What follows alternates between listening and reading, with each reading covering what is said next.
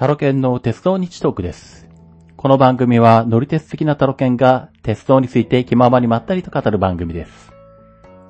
えっとですね、まあ前回、えー100回でお話ししたように北海道に行ってきましてですね、総江本線の秘境駅、えー、歌内を中心にですね、まあ残りの秘境駅全部行ってきまして、まあまずは今回はその話からしようと思うんですけども、まあえー、予定通り、えー、一番最初はまあね、一番最初というか、うん最初の目的はあの東京のお客さんのとこに行って仕事をするっていうのがありましたんで、えー、9月の13日か、に静岡を出発して東京で一泊、でその後、えー、翌日に東京でまあ仕事をこなすと。まあその辺は予定通り行きまして、で、えー翌日ですね、14日のは、えー火曜日に羽田空港から、えー飛行機で稚内まで飛んだんですね。うん。まあ今、羽田稚内線とか、あの、羽、なんだろう、アナは結構地方空港路線は運休しまくってるんで、静岡も全く、えー9月に入ってからは何も、沖縄線も、えー、新千歳便も来てないという状態なんですけど、札幌の、えー各地の便もそうで、えー稚内線は、えー新千歳乗り換えになると。まあ、羽田稚内は飛んでないってことなんでね、まあ、新千歳乗り換えで行ったんですけど、まあ、羽田を午後に出て、えっ、と、787-8か。えっ、と、まあ、なかなかね、静岡だと737-800ばっかりなんで、なかなかワイドボディ機に乗る機会はないんですけど、まあ、えー、羽田ならではの、えっ、と、ワイドボディ機に乗ってきましてですね。うん。まあ、そこそこお客さんはいたけど、でもまあ、あの、そんなにこう、並んでいるお客さんはほぼいない。まあ、二人連れとか、そういうお客さんは並んでるかもしれないんですけど、知らないお客さんが並ぶようなことはなく、席も、あの、ちょうどいい感じで空いてる感じでしたんで、まあ、あの、特にね、えー何の不満もなく行ってきたんですけど。で、まあ、そんな感じで、えー新千歳25分乗り換え。まあ、ここも全然問題なく、えー乗り換えできてですね。で、稚内に、えー夕方に着きまして、で、まあ、ここで一個問題というかね、課題があったのが、えーまあ、翌日から使う、えー、アナ北北海道フリーパスを、その日のうちに買わなきゃいけないと。えー、だけど、えー、バスの到着時間と、えー、駅の緑の窓口が閉まる時間までが、2、30分しかないっていうですね。いうところがあって、果たして買えるのかどうなのかっていうのがあったんですけど、まあ結論から言うと、えー、空港からバスに乗りましてですね、えー、南稚内の駅前で降りまして、まあ途中で、えー、結構もうバス停へ止まらないことも多くて、早めに着いたんで、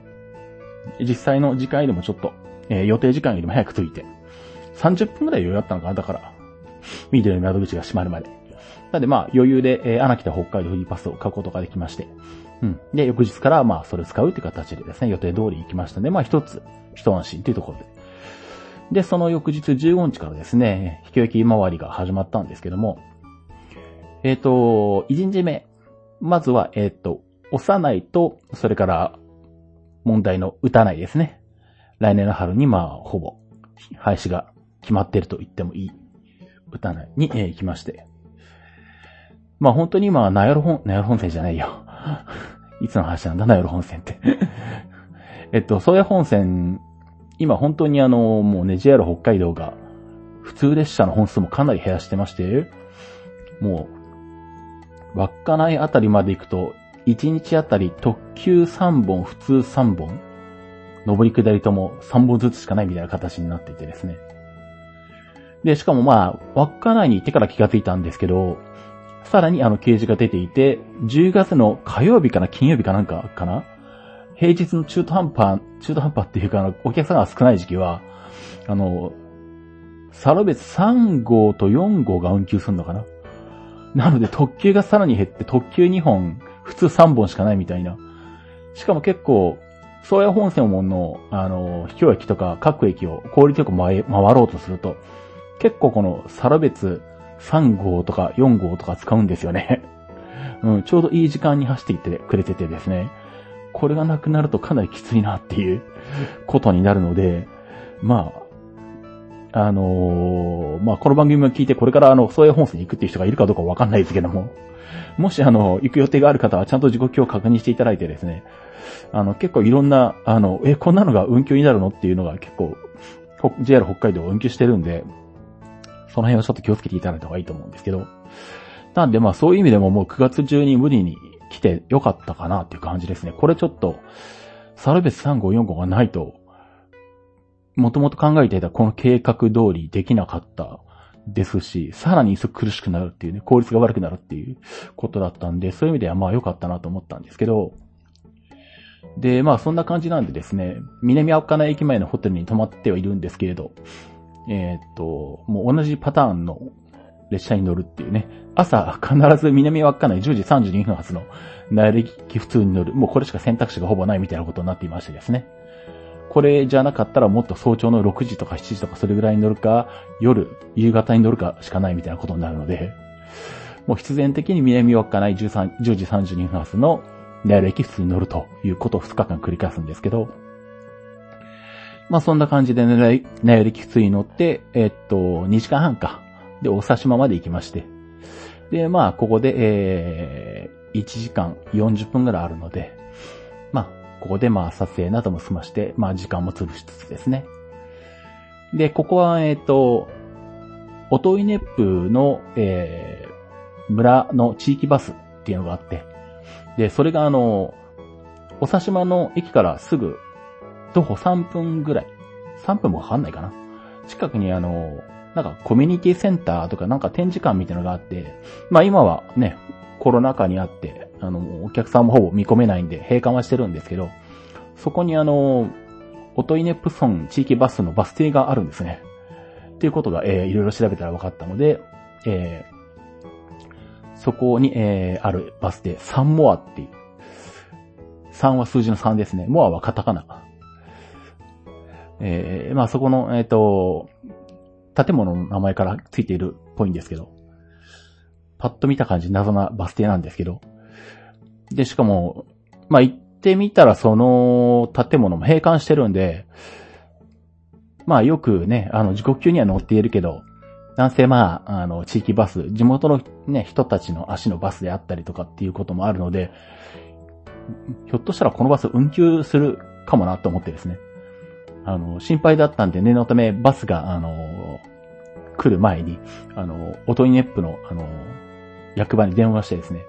バス来ますかねって確認したんですけど、ちゃんと来るそうで、ああ、よかったと思ってですね。うん。えー、バス停の前で待ってしたら、ちゃんとマイクロバスがやってきて。まあ、オトイネップの地域バスは、まあ、地域バスといっても、まあ、オトイネップはかなり、あのまあ、過疎であり、引きがあるっていうところも含めての、えっ、ー、と、集客ってところも考えているようで、マイクロバスもあのね、オトイネップ村って大きく分かりやすく書いてあって、あの、一目でわかるような形になったんで、あの、で、まあ、役場の方もね、あの、親切に教えてくれたので、うん。あの、まあ、比較的このバスは、コミュニティバスとしては、うんと、使いやすいかなと。わかりやすいかなっていうところで。で、しかも無料ですね。うん。まあ今年、もう、あの、お金取ってくれるんだら全然払ってもいいんですけど、うん。まあ無料ってことで、まあ地域の人の足も兼ねて、まあ運行されている、えー、コミュニティバスに乗ってきて、乗ってですね、えー、10分ぐらいでオートイネップ駅まで行きまして。で、そこで30分くらいあって、え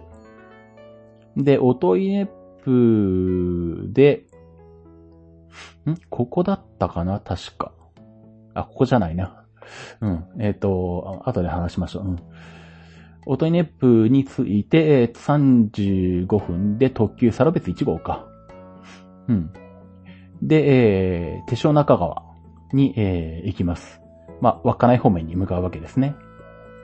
で、ここからまた、えー、コミュニティバスに乗るんですけど、えー、歌、歌内に行きたいんですが、当然普通列車なんかもう走ってないので、で、次の普通列車夜しかないもんですからね。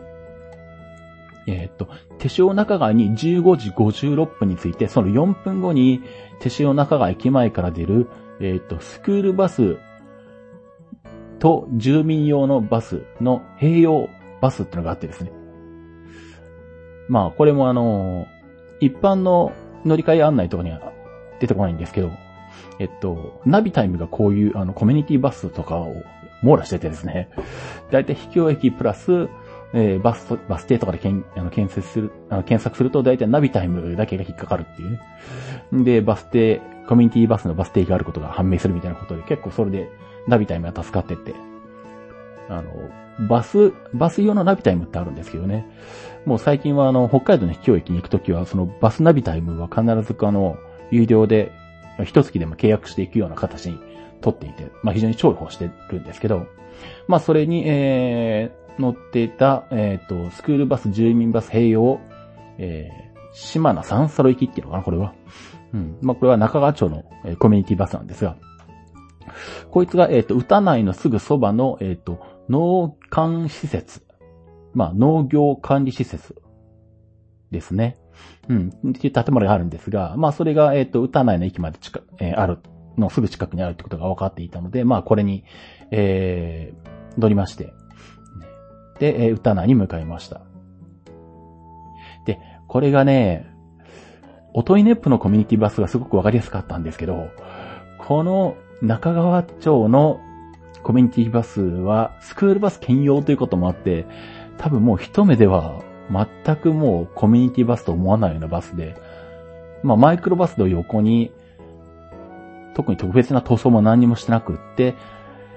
教育委員会とかなんかそんなようなことが書いてあったかな文字で。うん。まあ、多分あの、こういう本当に人が少ないところのコミュニティバスで、しかもスクールバス兼用だから、多分分かりにくいだろうなと思ったし、あの、ともすると、どこにいるのか分からないとかね、発見できないとか、あの、出発する場所が発見できないとかいうこともよくあるので、まあとにかくあの、列車が、ね、特急が鉄車の赤川に着いてすぐ、あの、駅前を出てですね、えー、で、そうするとまあちょうど窓を開けておじさんがこっちを見てるんで、運転手のおじさんがこっちを見てるんで、あ、この人が、かなと思ってすいません、こうやって感じで、あの、歌内に行きたいんですけど、これに乗っていいんですかって言ったらいいよってことだったんで、まあ乗せてもらいまして。で、一応これ、コミュニティバス扱いになってるんで、えっ、ー、と、まあこいつは無料なんですけどね。コミュニティバス兼スクールバスなので、えっ、ー、と、一応16時発っていう風に時刻表があるんですけど、見てたら15時58分に出てたかな。2分早く 出てまして。最近はないけど、でもまあ割となんだ？いわゆる路線バス。たまにあの、おおらかなとこだと、総発したりとかね。僕らが高校の頃もあの、通学に使ってるバス路線とか、たまにあの、時間より早く出てたりとかして。まあ僕は高校は、あの、バスは使ってなかったんで、僕は関係なかったんですけど、結構友達があの、またボス、バスが総発して乗れないみたいな、乗れなかったみたいなことを よく言ってたんですけど、まあまあちょっとね、ありがちなんで、まあね、まあ自己境がある以上は、その通り出発できっていうのはまあそうなんですけど、まあこういうコミュニティバスなんでその辺も、まあある程度こっちも、なんていうかな。うん。その辺も組んで、なるべくあの無駄に時間を、えー、過ごさないようにしてすぐバスに向かって行くっていうのをまあ僕としては心がけていたんですけど、うん。まあでも気になったのがその手帳中川で一緒に特急降りた人がもう一人いて結構荷物持ってる感じからして、どうもこの人も飛行機回ってるっぽい感じがするけどって思いながら見てたんですけど、その人は手帳中川でホームに降りて、一回ちょっと荷物を下ろして、まあなんだろう。特急が出るのを撮影してたのか、駅舎内にいたのかわかんないんですけど、うん、この人もこのバス乗るつもりなんじゃないのかなとか思ったんですけどね。うん。まあそんな、えー、こともありまして、えー、っとなんだ。まあそんな感じで、えっと、まあバスは結局地元の人が乗ってなくて、うんと、僕ともう一人、えー、もう明らかに同じ目的で打たない駅に向かってるんだろうっていう、えー、秘境駅を回ってる人と二人だけで、えー、乗りまして、まあその人が打たない駅に行くとか言って、まあ僕も打たない駅に向かいますみたいな感じに運転手さんに行ったらですね、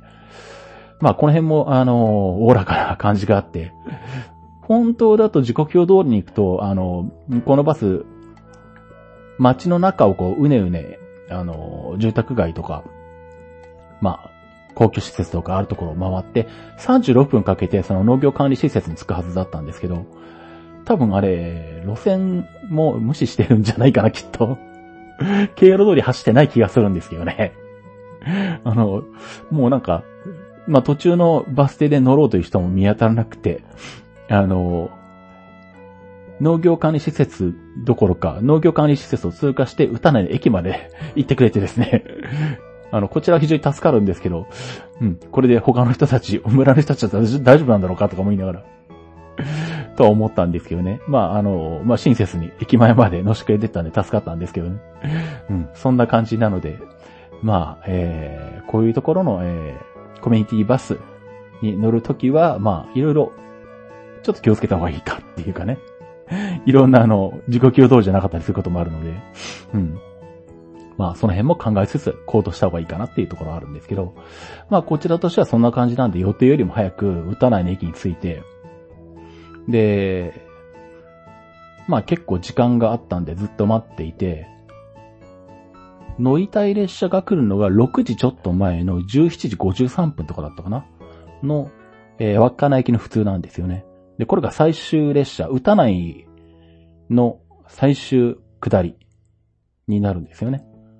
まあ、その後は特急はあるんですけど、特権当然特急は通過するんで、なんで、それが乗れないと、もはや打たないからは列車は出ないっていうことになるんですけど。で、まあ、その人も結局やっぱり打たないの駅に来て、一緒に列車に乗る、同じ列車に乗る予定だったんで、まあ、待ってはいたんですけど、まあ僕もあの、あんまり、人とは喋らないので うん、あの、コミュニケーション能力低いので、黙って、お互い黙ってるんですけどね。でもまあさすがにあと数分で来るだろうってとこでホームに出て待ってたんですけど、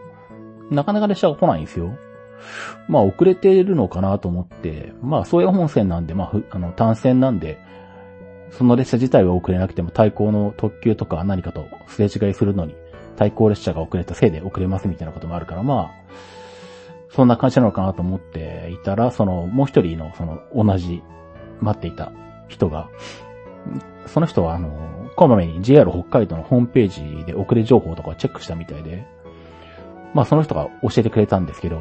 えっ、ー、と、オトイネップをまだ出発してないと。オトイネップ、最新情報ではオトイネップを5時。だから1時間前の時点でオトイネップで止まったままだよと。いうことで。で、結局何なのかっていうと、どうも、沿線で火災が発生して、まあ、それで、えー、運休になったと。その普通列車が。おといネップで運転しきりと、稚内まで行きませんと。だから当然打たないで来ないわけですね。当然だから待ってても来るわけないんですよね。打ち切りになったんで。で、ちょうどなんだ、まあ、ちょうどというか、うんと、一応こういうあの、秘境駅の中でもまあ、えっと、昔の貨物列車の一番後ろについていた車掌車が、だいたい駅舎代わりになってて、そこにまあ、座れるようになっていて、扉が閉まるようになっていて、一応まあそこが待合室代わりになってるんですけど、そこにまあ、あの放送が遠隔で入るようになっていて、まあそういう森林火災によって、えっと、列車が運休になりましたっていう放送だけがこう一方的に入ってきてですね。うん。で、まあそんなことで、えー、列車が来ないっていうことは分かりまして、明らかになって、さあどうしたらいいんだってことになるんですけど、もうその人はもうあの、ガンガン駅間歩くのが慣れてる人なんで、もうね、その情報が、あの、入ってきたらもう、じゃあ、僕はもう手塩中川まで歩きますって言ってね、手塩中川まで行けば特急に乗れるので、その後の特急が動いてくれればそっちに乗れるので、僕はもう行きますからって言って、とっとと行っちゃってですね。で、僕は、うん、どうしたらいいんだと思いながら9キロぐらいあるんですね。隣の駅と手塩中川まで。で、まあ普通に考えたら、まあ高いけどタクシー呼ぶかと。いう感じで、まあ、えー、手でこの近辺のタクシー会社を検索して、まあ、タクシー会社あったんで、で、電話番号も分かったんで電話するんですけど、もう何回やっても出ないんですね。うん、で、JR 北海道のサポートというかね、問い合わせ乗客案内向けの電話番号っていうのがあって、それこは夜10時までやってるんで、で、そこに電話してみて、で、とりあえず状況を確認して、まあ、えー、放送とかホームページにもあったように、えー、まあ、森林火災が起きたと。で、場所はどこかって言ったら、この撃たないと、撃たないから稚内側に行ったトイカン別って駅があるんですけど、その間、なんですぐそばじゃん、横、すぐ横じゃんっていうとこなんですけど、現場が。そこで森林火災が発生して、えー、で、火災のせいで木が倒れて、倒れた木が線路をぼ、こう、横たわってると。で、まあそのやりとりを、電話でやりとりしてる時点で6時半ぐらいとかだったのかな。で、とりあえず現場に作業員が着くのが夜の7時半だから1時間後になるんで、現場が作業員に着いて初めてそこで、まあ、その後、えー、もう普通は運休してるんで来ないは分かっているけど、その後の最終の稚内特急とか、えー、あとは、稚内から出発した、えー、上りの特急宗谷とかも、運休、運休じゃないや、えっ、ー、と、抑止されてたのか。止まってたのか、手前で。まあ、その、その辺の特急が動くかどうか、通れるかどうかっていうのがわかるけど、とりあえず、もう、あと1時間経ったない、って初めて現場に作業員が到着するから、そこまでは、それまでは何もわからないと。うん。で、とりあえずはっきりしていることは、えー、乗るつもりだったら普通は運休で来ない。で、あと、反対方向の、えー、上りのナイロ方面の普通っていうのもその後にあるはずだったんですけど、これも運休が決定してると。だからもう打たないには止まる人はその日は絶対来ないわけですね。それははっきり知ってて。で、あとは、その後の、えっ、ー、と、最終の下り特急サラベツ3号稚内駅。これが手塩中川を夜の10時20分発なんですけど、で、こいつはまあ、旭川は出発してると。で、今のところ予定通り走ってる。で、まだまだ全然手塩中川の手前なので、えー、そいつが、まあ来る前でに、その、障害物の倒れた木が除去できれば、そのまま南稚内まで行くので、そいつに乗れれば、まあ僕は南稚内のホテルに帰れると。うん。まあ。で、それが、うん、ちゃんと南稚内まで行くかどうかも、まあ、7時半以降じゃないとわかんないけど、とりあえずでもまあ、そいつに乗るためには手所中川まで着かなきゃいけないんですよね。で、最初、うん、とはいえ、正直、しばらく、そんな9キロとかそんな長い距離歩いてないので、そもそも歩けるのかとか、北海道の、もう夜ですよね。日が暮れてきてるんで。うん。山道を、歩くことができるのかとかね。むしろあのなんだ、ヒッチハイクとかして、もうなんかあの、トラックとかに乗せてもらって、直接稚内に向かった方がいいのかとか、いろいろ考えたりしながら、もし、もしくはもうこの、歌内の駅で駅ネとかはできないのかとかいろいろ考えてたりしたんですけど、そうこうしてるうちにどんどんと日が暮れてきて、日が暮れてくるとあの、寒いんですよね、結構ね。この時期結構、あの地域だとあの、昼間は結構暑くて T シャツ1枚で半袖でも全然いいぐらいで、気温も20、20度以上あったりとかして、あの、結構汗かくぐらいなんですけど、夜になると冷え込んできて、まあ場所にもよるんですけど、こういう山の中とかだったりすると、もう10度以下になるっていう状態で、で、まあそんな感じで、まあ、でもまあタクシー来てくんないかなとか思ったりして何回も電話してみたりとか、あの、うだうだしてるうちに日が暮れてきて、で、気温が下がってきて、寒くなってきてですね、駅舎の中にいても。あ、これはちょっともう、ここに留まっていると本当に低体温症になるなと。ちょっとまずいな。本当に命にかかるなと思ったんで、もうこれはとにかく動くしかないなと思ったんで、諦めても駅を出てですね。で、iPhone のマップを見ながら、えー、手塩中川までテクテクと歩き始めたわけですね。まあ時間的には、まあ9キロ2時間ぐらいですね、人の足で。うん。まあ2時間かかって着いても全然時間的には余裕なので、特急の時間まではいいんで、まあ時間は余裕なんですけれど、まあ9キロ歩ききれるのかっていうこととか、まあ途中なんかしら危険はないかっていうところですよね。で、まあ、Google マップとか iPhone のマップで見ると、最短経路は、宗谷本線沿いに走、あの、ある道路。一応まあ見たら舗装とかされていて片道車線で、あの、センターラインも書いてあるようなところなんですけど、もう、どう考えても、もう一切車も多分、人も車も全く通らないよねっていう あの、そんな道だったんで、ちょっとここ歩くのは危険かなと思って、まあ数百メートル、まあ500メートルか、1キロぐらい変わん、1キロ変わんないぐらいですけれど、あの、遠回りになるんですけど、えっ、ー、と、トラックとかがバンバン走ってる光が見える国道40号だったかな。うん、そっち通り沿いに歩くことにしまして。まあ、とは言っても、えっ、と、街灯も最初のうちはなかったんで、iPhone のライトをつけ、で、マップを見ながらですね、えー、ずっとテクテクと歩いていって、で、歩道もなかったんで結構、うっかりするとトラックに跳ねられかねないっていうね。まあトラックとか一般の車もあるんですけど、乗用車もあるんですけど、まあそもそもあの、北海道のあの、集落と集落の間の国道なんで、本来だったらその時間にそんなところに人がいるはずがないっていうところを歩いているので、まあ少なくともね、iPhone のライトでね、あの、存在はわかるだろうとは思ったんですけれど、とりあえず、後ろからトラックが来た様子があったら立ち止まって、もう iPhone のライトが運転手にわかるように、ちょっとそっちの方に向ける感じで、えー、立ち止まって、まあ、向こうに気づいてもらって、向こうもまあ、あの、大きく、こう、避けながらですね、えー、まあ、走っていってくれて、まあ、それでやり過ごすみたいな、そんなことを繰り返しながらですね、ずっと歩いてまして、まあ、とはいえ国道で、まあ、片側一車線でセンターラインあるとはいえ、道の左右はもうなんか草むらというか、草むらっていうかなんだろうな。あの、北海道のあの辺ってあの、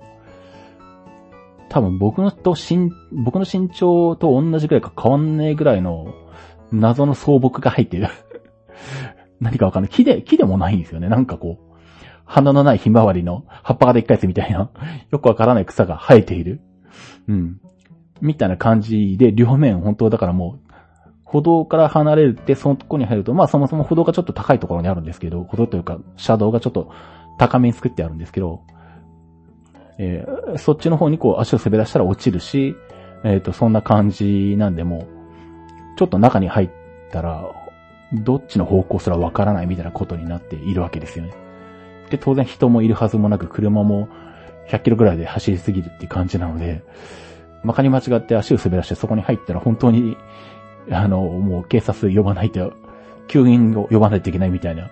ところだったし、まあ、なおかつ当然野生動物も出る可能性があるので、まあ、鹿も出るかもしれないし、運が悪ければ熊が出るかもしれないしっていうですね。まあ、そんな状況だったんで、結構まあ、うん、ドキドキしながらですね、歩いてまして。まあ、で、まあ、とはいえ半分以上走って残り3キロぐらいのところでさすがにちょっと疲れてきて、まあ途中ちまちまとなんか写真撮ってね、Facebook とか SNS にアップとかしたりしながら、あのー、歩いてはいたんですけど、さすがにちょっと疲れてきて、しゃがみ込んで、そこはもう歩道がちゃんとあるところだったんで、歩道にちょっとしゃがみ込んで、まあ Facebook にコメント書いたりとか、あのー、してたんですけど、そしたらなんだろう。草むらからガサっていう大きな音がして、それまでもたまにそういうガサって音はする、したことはあったんですけど、まあ、小動物だったりとかぐらいの感じのガサなんですね、音が。うん。なんでまあ、そんなに気にはならなかったんですけど、その時にした音が、もう明らかにあの、人間ぐらいの大きさ の何かが草を踏んだ音だよねっていうぐらいの音がして、ちょっとこれ本気でやばいと思って本気で怖くなって。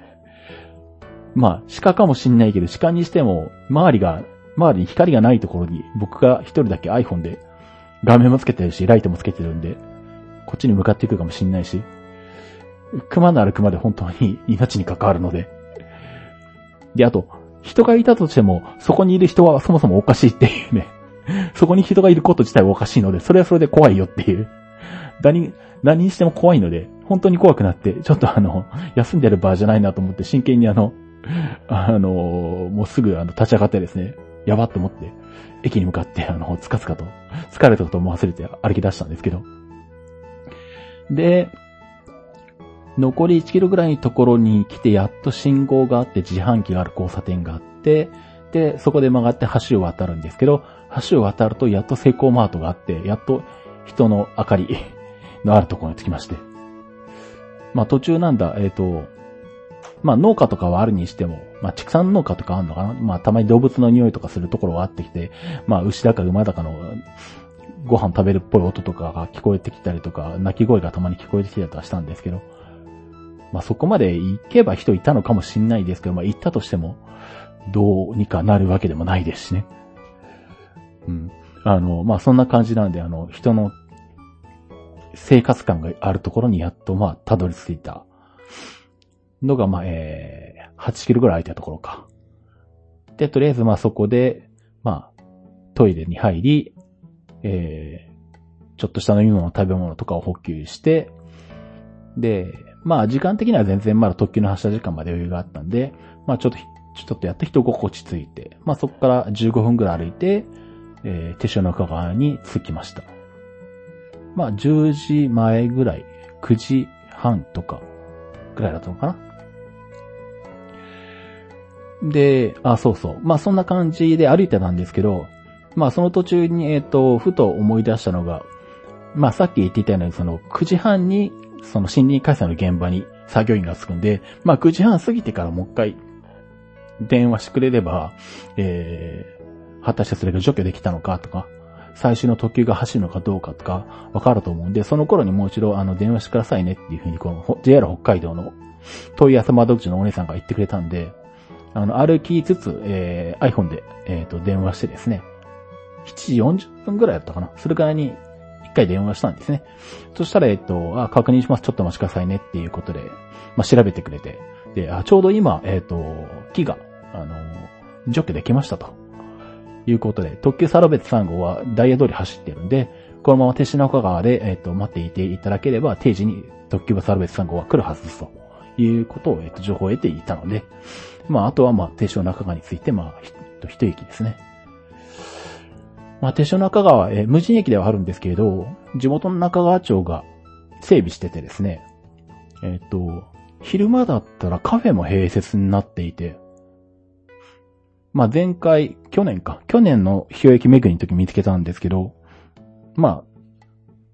今は営業してるかどうかわからないんですけど、去年行った時は3時半ぐらいまでは一応お店の人がいてコーヒー作って出してくれたりとかしてて、しかも無料フリー Wi-Fi とかもあって あの、宗谷本線上のなんかオアシスみたいな感じになってるんですけどね。まあそんな感じなんで、駅舎もしっかりしてて、あの、椅子も、ベンチもしっかりしてて、建物もでかいので、で、まあお店は閉まってるにしてもフリー Wi-Fi は待合室のフリーエリアの中にも飛んできてるんで、お Wi-Fi も使えるじゃんと思ってですね。えー、ちょっと安心して、まあそこで、えー、特急サラベス3号を待っていて、で、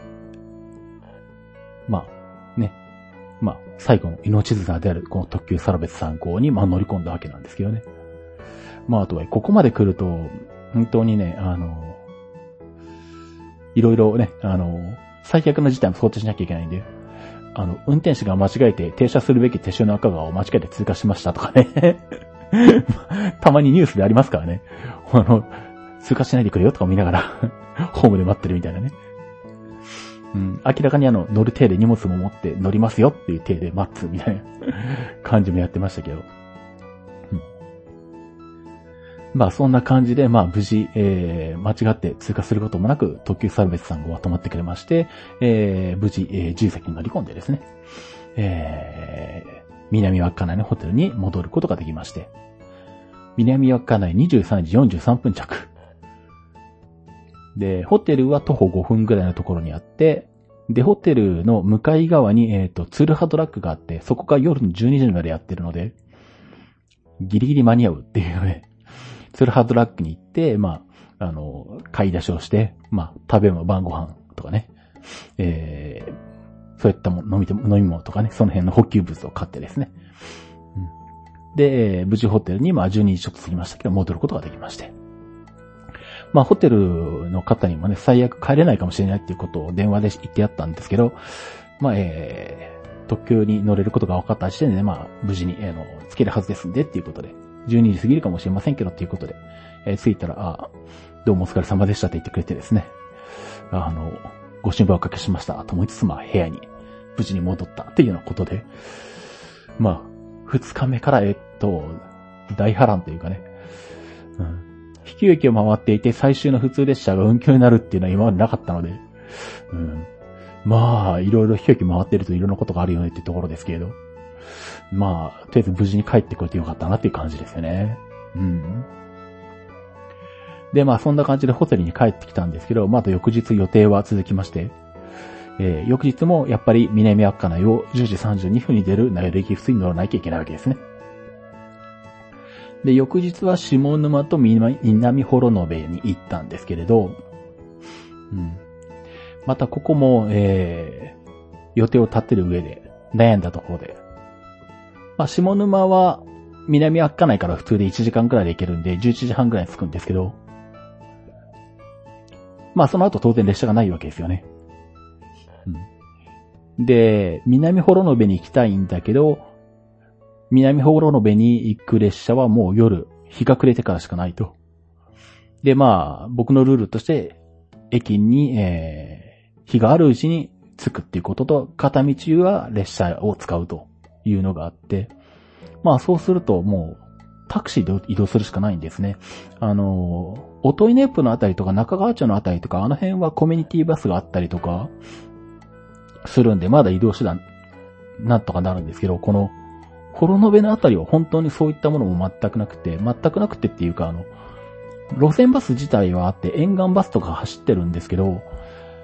宗谷本線沿いに走ってないんですね。ちょうど宗谷本線と直行する感じで、あのー、羽幌の方、えー、っと、なんだろう。日本海側の海岸線沿い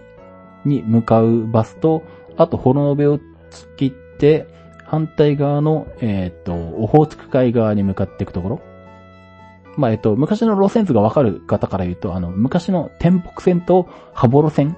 あれを保管するような方向に走ってるので、この南幌延と下沼のこの、宗谷本線に沿うような形のバス路線はないんですね。うん。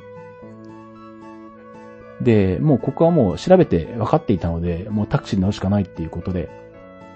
で、まあ去年、上幌延に来た時もタクシー使ってたので、まあタクシーは一応呼べば、あの、来てくれることは分かっていたし、えー、まあその時にあの聞いたのが、えっ、ー、と、この街にはタクシーが1台しかないってことが分かってたので、すぐ来てくれないことも分かってたんですけれど、まあ別にあの、の、下沼に着いてからあの、幌延の列車に乗るまで、南幌延から列車に乗るまで7時間近くあるんで もう全然、あの、余裕なので別に構わないということで。まあ、下沼で撮影して、ちょっとお腹が空いたんで、持ってるパンとかなんか食べたりとかしてですね。あ、あとあれか。下沼にいた時にちょっと腹が痛くなってきて、下沼は駅にトイレもなかったんでどうしようと思って、ちょっと歩いたら工事現場があって、工事現場に簡易トイレがあったんで、まあそれでもなかなか人がいなかったんですけど、なんか土、盛られた土の上にショベルカーがいて、そのショベルカーの中に運転手さんがいたんで、その人に声をかけて、すいませんけどちょっとお腹痛いんでトイレ貸してもらえませんか？って言ったら、いいよ、使ってくれてって言ってくれてですね。うん。あ、でも紙がないよとか言われて、もう紙までもらうみたいなね。そんな感じでお世話になったんですけれど。まあ、後で気がついたんですけど、うんと、下沼の駅から1キロぐらい歩くと、えっと、ちょっとした池かな？沼かな？そこがあって、一応まあそこは名所観光地的な扱いになっていたんで、そこまで歩けばトイレはあったみたいで、一応、よくよく戻って、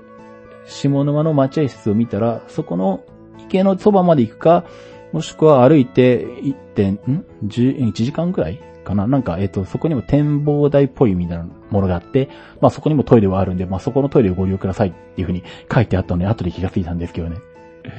まあでもちょっとそこまで多分持たなかっただろうから、まあね、あのー、あそこで工事していただ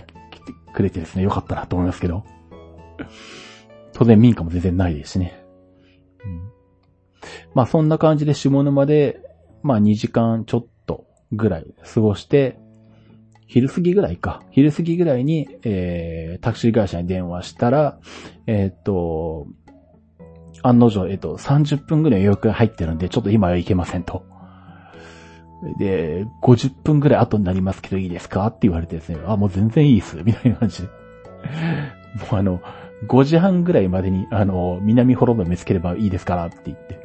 待ってますんで いつでも来てくださいみたいな感じでですね、ずっと待ってて。で、まあ、50分ぐらいして、タクシーが来てくれてですね。で、南ホロドまで、えー、送ってもらいまして。タクシー料金検索サイトで調べたら6000円ぐらいって出てたんですけど、実際5000円ちょっとかな ?5200 円ぐらい。うん。5160円か。なんか、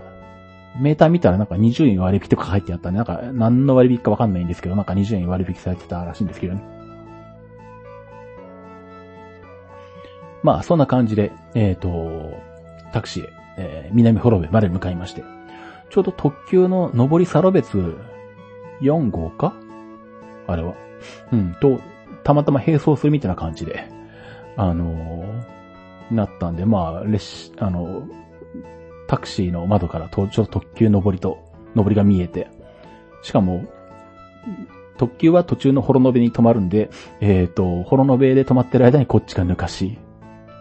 で、また後ろから特急が来て抜かれるみたいな感じで、ほぼ並走するみたいな感じになったんですけどね。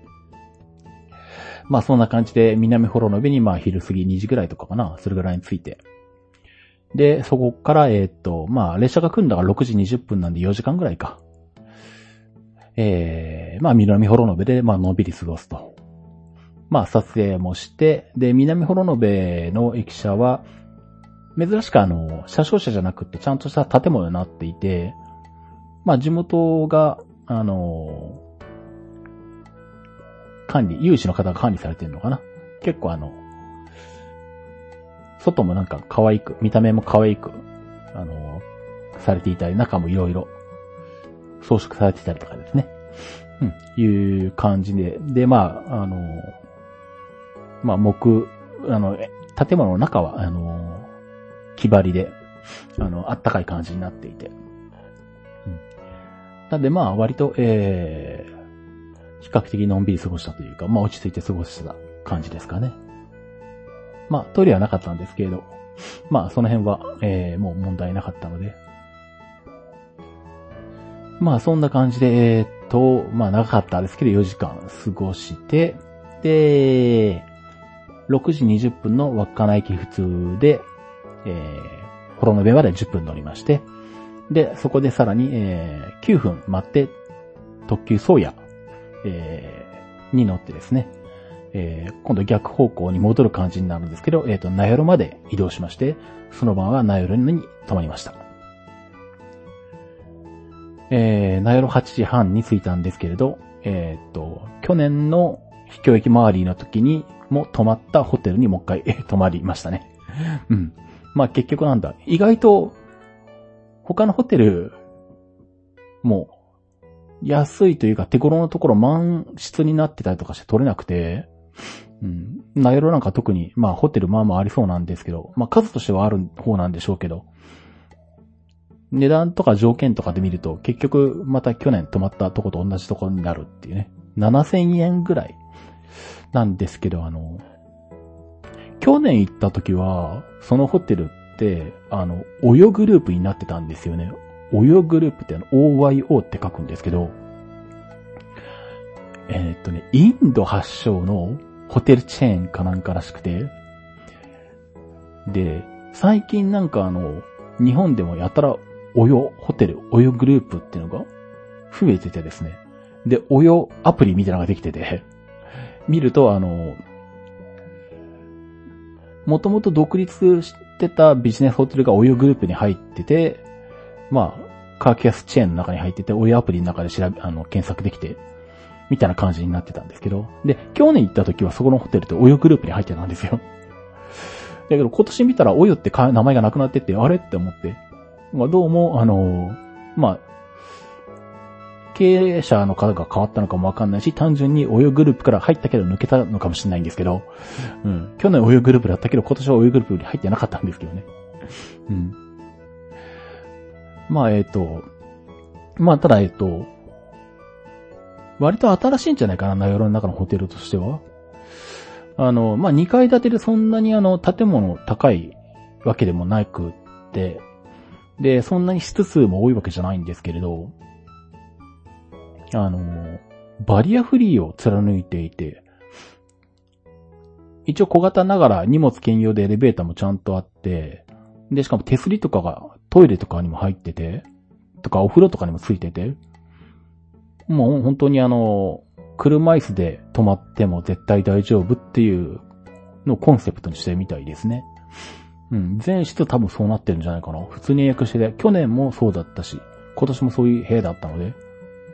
で、まあ7000円ぐらいだからまあそんなに安くはないですけど、ツインだし、そんな感じで、しかもユニットバスじゃないんですよね。トイレと風呂が独立してあって、しかもその風呂もそんな感じで、バリアフリー化されてるんで手すりがしっかりある上に、体を伸ばして入れるぐらいでかい、長い浴槽があるっていうですね。ここ最近泊まったビジネスホテルの中で最大のあの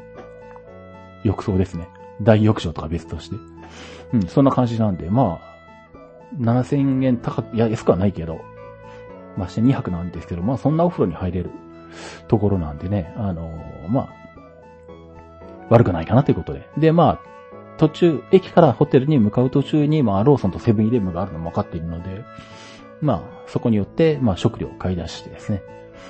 そう、この時はまだ緊急事態宣言の最中だったんで、あの、8時にね、飲食店は閉まってしまうんですけど、まあ、ナヨロの場合は、あの、食事できるところは、駅近辺といったら駅前にある三つ星食堂って食堂しかないんですけど、そこはそもそもあの、通常から、えっ、と、8時に閉まるので、緊急事態宣言なくても8時に閉まるので、どっちにしても8時半にナヨロについてたらそこには、えー、入れないんだよね。で、それも分かってましたからね。なんで、まあそんな感じで、まあホテルでかい、あの、ホテルに行く途中のセブンイレブンとローソンで買い出しして、まあ、去年も泊まったホテルで、えー、出荷したと。まあ、ここもナヤル200になりましたね。で、えー、っと、まあ、これホテルバードインってとこなんですけどね。まあ、なかなかないと思いますけど、まあ、ナヨルに行くことがありました。まあ、あのー、泊まっていただくとね。うん。駅からちょっと10、10分ちょっとかかるけど、うん。ホテル自体は広々としていて、あの、いいところじゃないかなと思いますね。うん。まあそんな感じで、えっ、と、ナイロに泊まって、翌日、えー、本当はですね、えー、っとね、翌日も、初野と、えー、っと、もう一個、手塩中川か。この二つに行程だったんですけれど、結局あの、歌内が、コミュニティバスで着いて、で、列車が運休になったから手塩中川まで歩いちゃったんですよね。っていうことは、歌内には行ったんだけど、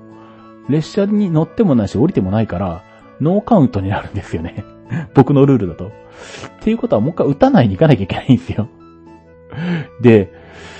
さて、この作り上げたプランの中で、どうやって歌内に片道は列車を使って行くっていうのをねじ込んだらいいのかっていうね。それをこうあの、南幌延の駅でこう4時間待ってる間とか、ナヨリに着いた後とか、にこう時刻表をこうこねくり回してですね、うん。なんとかならないのかと思って、えー、ひねり出して、なんとかなったんですね。うん。えー、なので、17日金曜日、えっ、ー、と、まあ、稚内ついてから1、2、3、4日目か。この日4日目なんですけれど、えっ、ー、と、ここは本来、えー、初野と手塩中川だけだったんですけど、ここに歌内に行くっていうのも、こう、入りました。なんで3駅行く形になったんですけど。でもその割にはですね、出発時間は遅くてですね、えっ、ー、と、最初がバスになるんですけど、えー、っと、ナヨル駅前12時30分発の名刺バス、オンネナイ行き。えー、これ去年も乗りましたね。去年はこれでオンネ内まで行って、えー、モンポ内とかあの辺に行ったのかな、確か。うん。もうナイルに泊まるともう、あの、飛行機回りするのにこれに乗るしかないみたいなことになるんですけど、やっぱり。まあでも、やっぱりナイルとかこの辺になってくると、宗谷本線沿いに路線バスが走ってくれてるんで、まあすっごい助かりますね、やっぱね。で、まあ一部を除いては、駅の近くに何かしらのバスはあるんで、バス停はあるんで、まあ、バスの本数は1日5本ぐらいとかしかないですけど、それでもまあ、ね、宗谷本線の列車だけで回ることを考えたらもう全然利便性が違うので、やっぱすごい助かるんですけど。なので、こっから先は、えー、バスをね、駆使して回る感じになるんですが、えー、名古駅前12時30分発の名刺バスを根内行きに乗って、えー、30分ぐらい乗って、ビフカ14線というバス停で降ります。で、こっから歩いて初野の駅まで。えー、まあ本来初野はもうちょっと時間が取れるはずだったんですけど、まあ予定が変わったせいで、まあ30分ぐらいしか時間がなかったので、まあ慌てて撮影してですね、えー、バタバタとしてたんですけど、まあそれでもまあそっから、えー、13時46分、名寄駅の普通に乗りまして、えー、なんでまあ、名寄に南下する感じですね。戻る感じになるんですけど、えー、これで、えー、ビフカまで、えー、一駅行きまして、4分ですね。で、ここでビフカで1時間時間があって、ここから1時間後に出る特急サラベツ1号で手塩中川まで向かいました。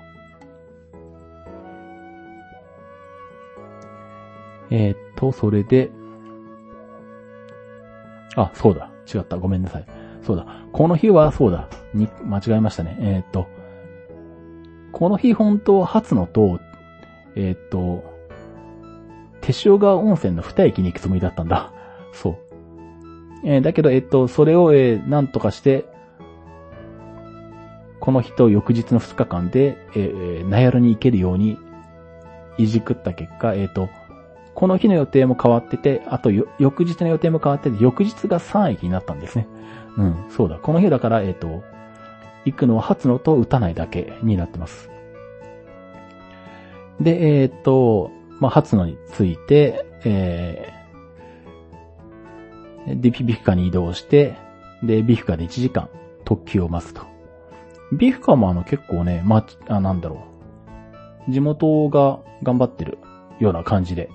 あの、お土産物販売とかされてたりとかですね、地元の方が。あとあの、なんだ。あの、もう空港の、あの、ラウンジみたいな場所があって、そこでこう、テーブルと椅子があって自由にお使いくださいっていう風に書かれていて、Wi-Fi もあるみたいな感じで、もうなんか、あの、イタリー作りな感じがあってですね。うん。水かお茶もなんかタダで飲めたかななんかそんな感じで、本当にラウンジに近い感じの施設があって、あ、ビフカもなかなか、あの、助かるなって感じなんですけど。で、しかもなんだ、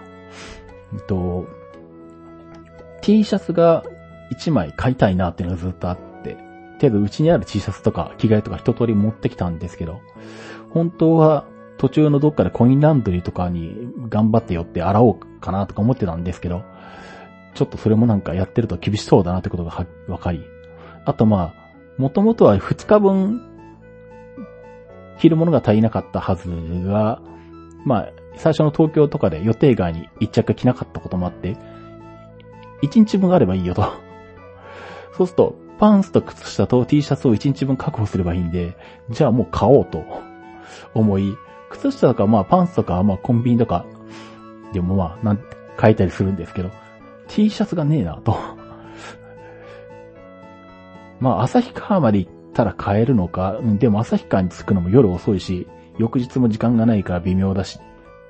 どうだろう？どっかで何か T シャツが手頃に買えないか。で、アマゾンで、えっと、旭川駅前のプードに、あの、PUDO って書くあの、受け取りコインロッカーですね。旭川にあるんで、あそこに受け取りにすると、朝そこに荷物が来てくれてたら、その T シャツを受け取れるんで、一応 Amazon で旭川駅前のプド受け取りで指定はしたんですけど、もうちょっと早めにやっておけばよかったんですけど、到着するのがその日、えっ、と、なんだ。旭川を11時半の列車に乗らなきゃいけなくて、それまでに、受け取りコインロッカーのプドに荷物が到着してないと受け取りできないんですね。で、まあ受け取りしなかったら勝手に返品されるんで、まあ、損はないんですけど、そうするとまあ T シャツが手に入らないんで、一応 Amazon で注文したものの、どっかで T シャツ1枚手に入らないかなと思っていたら、あの、このビーフカーでですね、あの、お土産用の T シャツが、うまいこと売っててですね、しかも、えっと、普通の LL とかではちっちゃいんで XL とか欲しいんですけど、なかなかそんなの簡単に売ってなかったりするんですけど、なんと XL で、しかも、お土産 T シャツなのに2000円ぐらいという手頃な値段で売ってくれてですね、あの、背中にあの、キマロケ編成って書いてあるやつなんですけど、キマロケ編成ってあの、冬、冬のあの、雪かき列車ですね。うん。えー、それを背中にこうデザインしてある T シャツがあって、XL がしかもあって2000円ぐらいで、わ、これはちょうどいいと思ってですね。もうちょうどビーフカで1時間、あの、ゆっくりさせてもらったんで、これ買ってこうと思って。もうそれを買ってですね。おこれで T シャツも手に入ったと思いながら。うん、そんな感じで、まあ1時間を有効に過ごしてましたね。まあそんな感じで、えっ、ー、と、至れり尽くせりのビフカなんで、まあこれももしね、そういう本線に行かれる方があったら、時間があったらビフカでちょっと時間を潰すような感じで予定組んでもらうと、ゆっくりできていいんじゃないかなと思います。で、えっ、ー、と、そんな感じで特急サラベツ1号に乗り込んで、えっ、ー、と、そう、手塩中川に行って、こっからは、えっ、と、2日前に行った、やったことと全く同じことを繰り返しました。うん。えー、手塩中川に15時56分に着いて、4分後に出る、えー、スクールバス兼住民バス併用の、えー、コミュニティバスですね。えー、それに乗りまして、えー、もうね、2日前に来てるんで、もう分かってるんで、えー、ああのバスだねっていうことで、もうすぐ乗り込んでですね。で、あ、そうそう。この時に、えっと、2分早く発車したのか。うん、2日前の時は、時間通りだったのかな。あんまりはっきり覚えてないんですけど、時間あんまり気にしてなかったんで。うん。そう。で、この時にそうな、この時にもう一人、なんかこの人も秘境駅回ってるっぽいなって人が、特急から降りて、ホームでゆっくりしてたんで、この人バスに乗るつもりなんじゃないかなとか、ちょっと頭の片隅で気になりつつは自分はさっさとバスに向かい、で、まあ、二日前に、あの、してもらった運転手さんに、あ、またお願いしますみたいな感じで、歌内に行きに行きますみたいな感じでですね。乗せてもらってですね。で、その時は、じゅ、あの、地元の住民の方もおばちゃんたちとか3人ぐらい乗ってて、うん。で、まあ途中のバス停も、えっと、乗ったり降りたりとかがあったんで、まあ、路線予定通りな感じかな。うん。前回、2日前に通ったのと全然違う道を通っていたので、うん。まあ、えー、っと、多分時刻表通りに行ったっぽい感じで、えー、走っていって、でもまあ、時刻表に乗っていたのよりは全然早く着いたんで、まあやっぱり、あのー、時刻表ぴったりではないんでしょうけどね。まあでもまあ、地元の人たちは多分分かってるんだろうから、分かってるんでしょうからね。まあ、早めに来ることもあるっていうことも考えて、まあ、待ってる人は待ってるみたいな感じっぽいんですけどね。面白いのは、あの、この辺の本当にあの人がいないところのコミュニティバスになってくると、もうあの、バス停側の何、あの、その、個人の家の、ま、もうこの個人のこの一つの家、周りに全然あの、隣の家とか全然一切ないって、なくてあの、原野が広がってるか、あの、農地が広がってるしかしないんで、もうまさにあの、ここに住んでる人のためにあるバス停みたいなのがあって。もうその人の家の敷地内がバス停みたいなことになってるんですよね。なんであの、玄関先まで行ってバスが止まるみたいな。すごい ですよね。バス停から徒歩0分っていう その家の敷地内にバスが止まるっていうのはね、も うすごいなと思いますけどね。北海道のコミュニティバス面白いですね。そういう意味では。そんな感じなんで、あの、もうあの、バスに帰ると、あの、誰々さんがもう本当に、そこの家の人がもう帰って、もう、あの、バスから歩いてなんかもう、5歩ぐらいで玄関に着くみたいなね、感じのところを寄りつつ、えまあ最終的には、えっと、僕一人になって、で、やっぱりあの、運転手さん、あの、記憶聞かせていただいてですね、終点であるはずの農館施設はスルーして、歌の駅まで行ってくれるというですね。ありがたいですね。またしてもね。歩かなくて済むっていう。そう。で、そんな感じで、打たないに駅にいたら、ちょっとして、えっと、あれは地元の、警察っぽい感じの車？パトカー、一応、鳴らしなかったけど、パトランプあったような気がするな。うん。でも、なんとか警察みたいな感じじゃなくって、なんか、なんか、うん、よくわかんない 書き方してあったんですけど、車には。うん。そ、れ、その車に乗って誰かもう一人現れ。うん。で、見たら、あ、やっぱりさっき、手塩中川で一緒に特急を降りてホームでゆっくりしてた人だ、とか思ってですね。うん。あのー、まあ、多分、バスが予定より早く出て、乗り損ねて、まあ、多分どっか駅で誰かに相談して、まあ、送ってくれたんでしょうね。うん。そんな感じで、まああの、まあそんなこともあったんで、その人からもちょっと話しかけられて、バスに乗ってきましたって言われたんで、ああ、乗りましたみたいな感じで、バスって時間通りに出ましたって言ったら、いや、2分早く出ましたよって言ったら、やっぱそうですよね、と思って。うん、まあ、その方としては16時発なんだから、まあ16時までは大丈夫だろうと思ってたようですね。うん。まあね、まあ時刻表があるんでね、まあバス、時間通りに出るのが本来ではあるんですよね。まあ、とはいえ、まあ、その辺はまあちょっとこっちも歩み寄ってやってもいいかなと思いつつ、まああとはね、バスに乗り遅れたからといって普通の場所だったら当然そんな送ってくれるなんてことはありえないんですけれど、まあね、そういうふうに送ってくれるっていうところもまあこういうね、あの、まあ人が少ないところならではの、まあ、気遣いなのかなと。まあ割と、まあでも話を聞くとあの、なんだ、割とあの、そこのコミュニティバス、まあおっちゃんがあの窓からあの、特急が到着のを見て、そこからお客さんが出てくるのを見て、ああ、もうお客さん出てこないから多分もう来たんだねっていうところまで見て、その上で発射してるみたいなんですよね。うん。まあ、たまにあの、創発するみたいで だから多分まあ、それで、えっ、ー、と、乗り損ねる人がたまにいて、で、まあ、あの、それをフォローする意味で、まあ、警察かなんかわかんないですけど、地元のなんか、そういった人が、あの、車で撃たないまで送ってくるっていう、どうもここまでが、えっ、ー、と、パターンのセットになってるみたいで。うん、時々怒ってるっぽいです、それは。まあ、ええー、まあでも、まあ今時なかなかね、バスに乗り遅れたからといって送ってくれるっていうことは、めったにないんですけど、まあやっぱ、昔は割と、うん、あって。あの中学生の時かな。まだ、越美南線と越美北線だった頃。ですね。今は長良川鉄道ですけど、越美南線は。まあ、国鉄時代。友達と二人で名古屋から美濃太田まで行って、美濃太田から越美南線をずっと北上して、えー、っと、美濃白鳥まで行って、当時美濃白鳥から九頭竜湖まで国鉄バスが走ってたんですよね。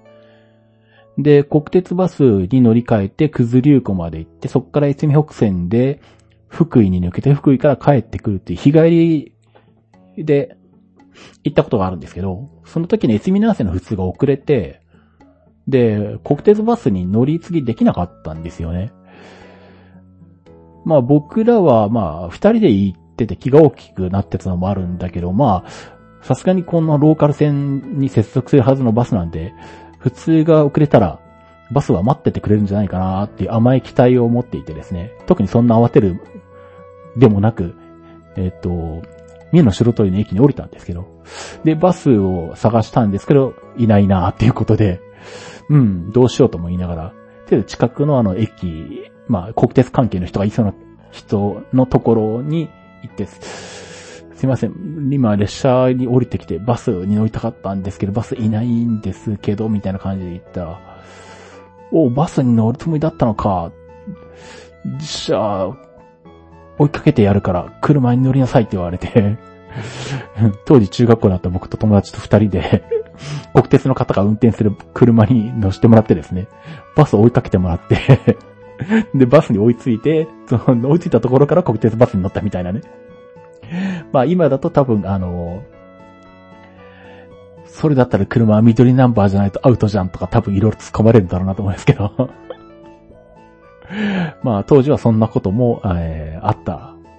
んですけどね、昭和の時代は まあその時のことをまあね、ちょっと思い出したエピソードですね。うん、まあそんな感じなんで、まあえー、手所中川で、えー、コミュニティバスに乗る、乗り継ぐ場合、えー、このね、猿別1号から4分でスクールバス兼住民バスに乗り継ぐ場合は、まあちょっとあの、早めにあの、急いで、あのー、もう明らかにあの特急に乗って、私はバスに乗りますよっていう体でもうあの、つかつかつかって駅前に乗って行って、もうキョロキョロバスを探してますみたいな 風をすると、多分おじさんがそんな感じでこっちを眺めて視線を送ってくれるんで あの、もうね、もう誰かどっから見てもよそ者が来てバスにを探してるっていう体でね くオーラを出していくと、あの、うまく乗り継ぎできると思いますんでね。うん。まあそういうところも、まああの、ちょっと気をつけたいなっていうかね。うん。まあいろいろありますね。地方に行くとね。まあそんな感じで、まあ打たない二度目のチャレンジになって、まあそんな経緯もあったんで、ちまちまとちょっと話をしていて。で、そう。その人に聞いたんだったかなあの、他にも秘境駅が配信になるっていう話で。まあ、秘境駅がっていうか、えっ、と、函館の方にある函館本線上の駅がいくつか今廃止候補に上がってるみたいなことで、で、ニュースには流れてたんですけど、最近 JR 北海道ってあの、廃止駅の中に秘境駅とかがは、あの、入ってると、人が来るのを避けたいのか、まあ、もしくは、あの、地元が、地元との話し合いが結論が出ていない段階では公表しないって方針なのかもしれないんですけど、そういう本線で一駅、函館本線で数駅の廃止の見通し、予定ですみたいな、はっきり出してくんないですね、駅名をね。なのでこの函館側の廃止される駅がどこかっていう情報僕掴んでなくて、で、その人とたまたま話してて、函館の方の駅はここで、みたいな感じで、駅名一個一個チェックしてたらですね、流山温泉っていう駅が大沼の隣にあるんですけど、そこが秘境駅で、ここも来年の春に橋になると その場で知り、おマジかって思ってですね。でもさすがにあの、この辺の、宗谷本線とか旭川とか、まあ行っても新徳あたりまでの範囲で予定組んでるんで、それのついでに函館まで行くのはさすがに無理なので、ついでに行くっていうのはもうね、考えなかったんですけど、もう一回来るかみたいな感じでですね。その頃から、えっと、ふわっと考え始めたんですけど、まあ、この話も後でしますけどね。うん。あの、もう一回行くことになってます。そんなこともあって、早めに収録してるんですけど。で、なんだっけ。えー、ひろ、いろいろ話は脱線しましたが、えっ、ー、と、どこにいるのかといって、今、歌内にいるんですよね。うん。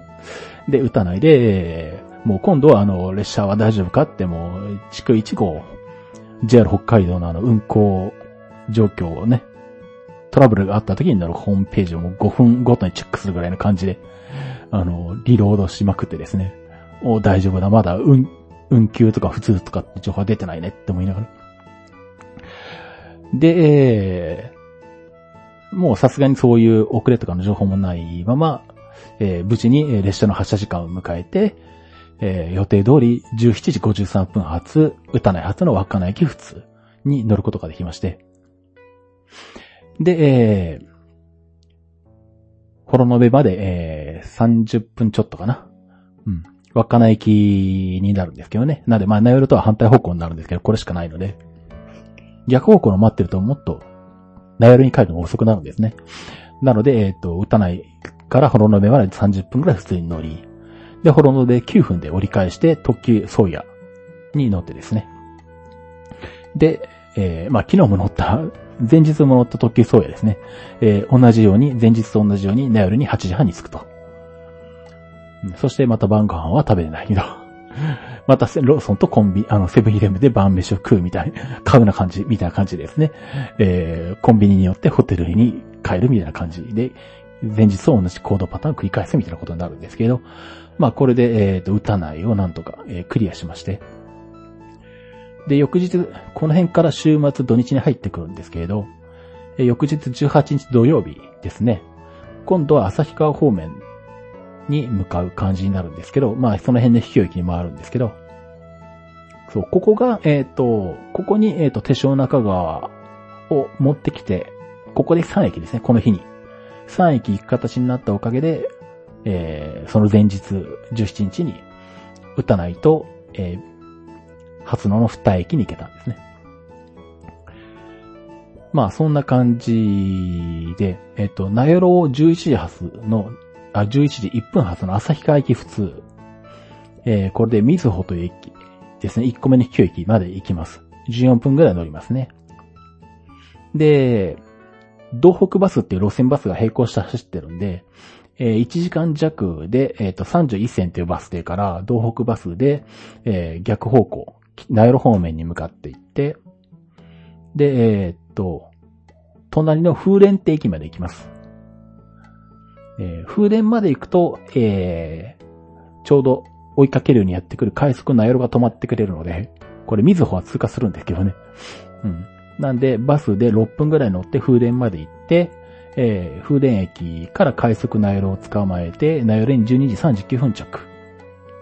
で、1駅目。で、次がえらい時間が空いて、ナイロ14時59分だから、ナイロで2時間40分。2時間20分か。あるんですね。で、まあ、ナイロ駅前はさっき言ったように、三つ星食堂っていう食堂しかなくて、まあ駅内で時間を過ごすこともできるんですけど、見るとあの、イオンがあるんですね。名寄駅から離れたところ。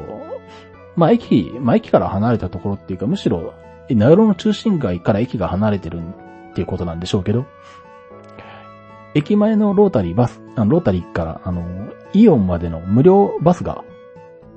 あるんですよ。あ、無料バスって言っても全員無料じゃないんですけど、最初無料なんだと思って、わーいと思って行ったらですね、あのー、なんだ？イオンカードがあったら無料っていうね そう来たかと思って。イオンカード今ないわと思ってですねなんか悔しいけど、まあいいや、200円払って乗るかと思ってで、そのイオンシャトルバスに乗ってですね。えー、まあ路線バス兼用シャトルバスなんですけど、で、イオンカード見せたら無料で降り、だし、えっ、ー、と、そうじゃなかったら200円みたいな感じなんですけどね。うん、ちょっとイオンカード作るかとか、ちょっと思ったんですけど、その時は なんかイオンと和音と何かしらだったらいいみたいなのがあったんですけどね。うん。あの、和音ポイントとか和音とか使ってる人だったら多分無料になるぐらいの条件かな。僕はまあ和音は貯めてないんで、ね、何もなかったんですけど。まあそんな感じでイオンまで行って、まあイオンの中で、そう、えっ、と、着替えのうち必要な残りの、えっ、と、パンツと靴下をね、イオンで買って。で、まあ、イオンだからフードコートとかあると思うじゃないですか。まあ、全くなくはないんですけど、2点、2つくらいしか店ないんじゃなかったかな。で、なんか、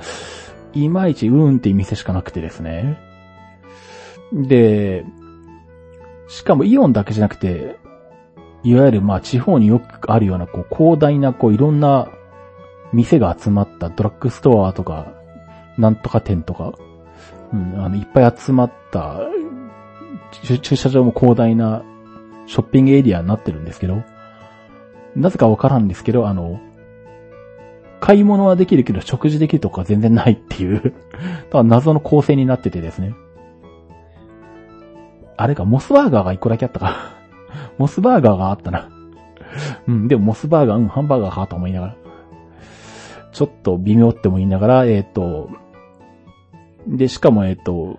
そこから戻る方法も実はちゃんと調べてなくて。で、バス、シャトルバスだと、シャトルバスもあの、イオンと名寄駅間を結んでる感じじゃなくて、路線バスがイオンに寄りながら、シャトルバスの役割もするけど、ぐるっと回って街の中を回ってこう循環していくような系統になってるんで、あの、駅に戻るバス乗ろうとするとすごい大回りする上に間に合わないみたいな感じだったんで、バスが使えなかったんですよね。で、で、しかもなんか食べたいなっていうことで、とりあえず、なんかないかなと思って、で、歩いてて、まあちっちゃいラーメン屋があったけど、なんか微妙な感じだったんで、あの、カウンターが5席しかないみたいな感じの、なんですけどね。うん。ちょっと入りにくいなって感じで、まあじゃあちょっと大通りが向こうに見えて交差点があるからそっちに歩いていこうかと思って。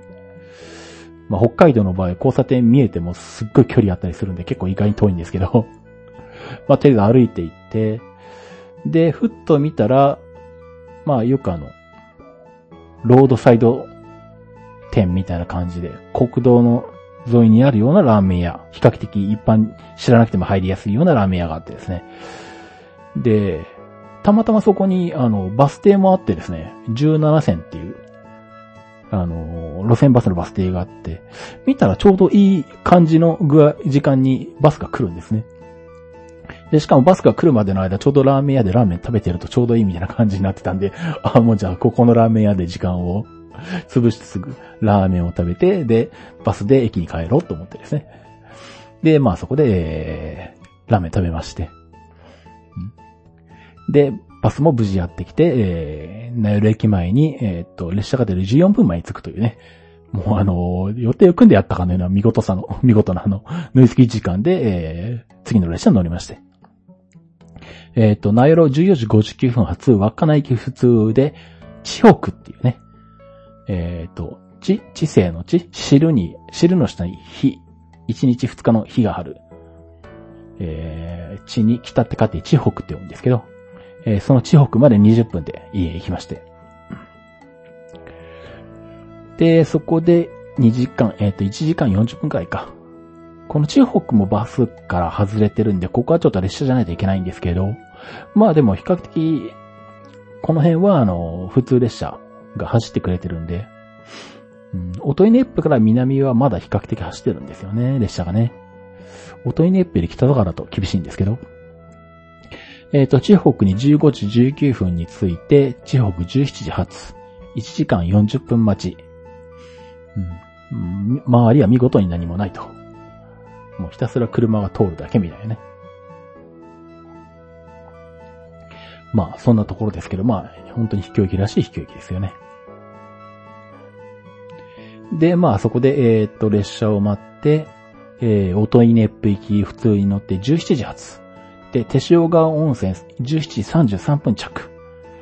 まあ、ちょっと正直薄暗くなっているけど、ギリまあ日があるうちかっていう感じですね。うん。で、えー、っと、30分、滞在時間30分なんですけど、まあギリギリセーフかなと。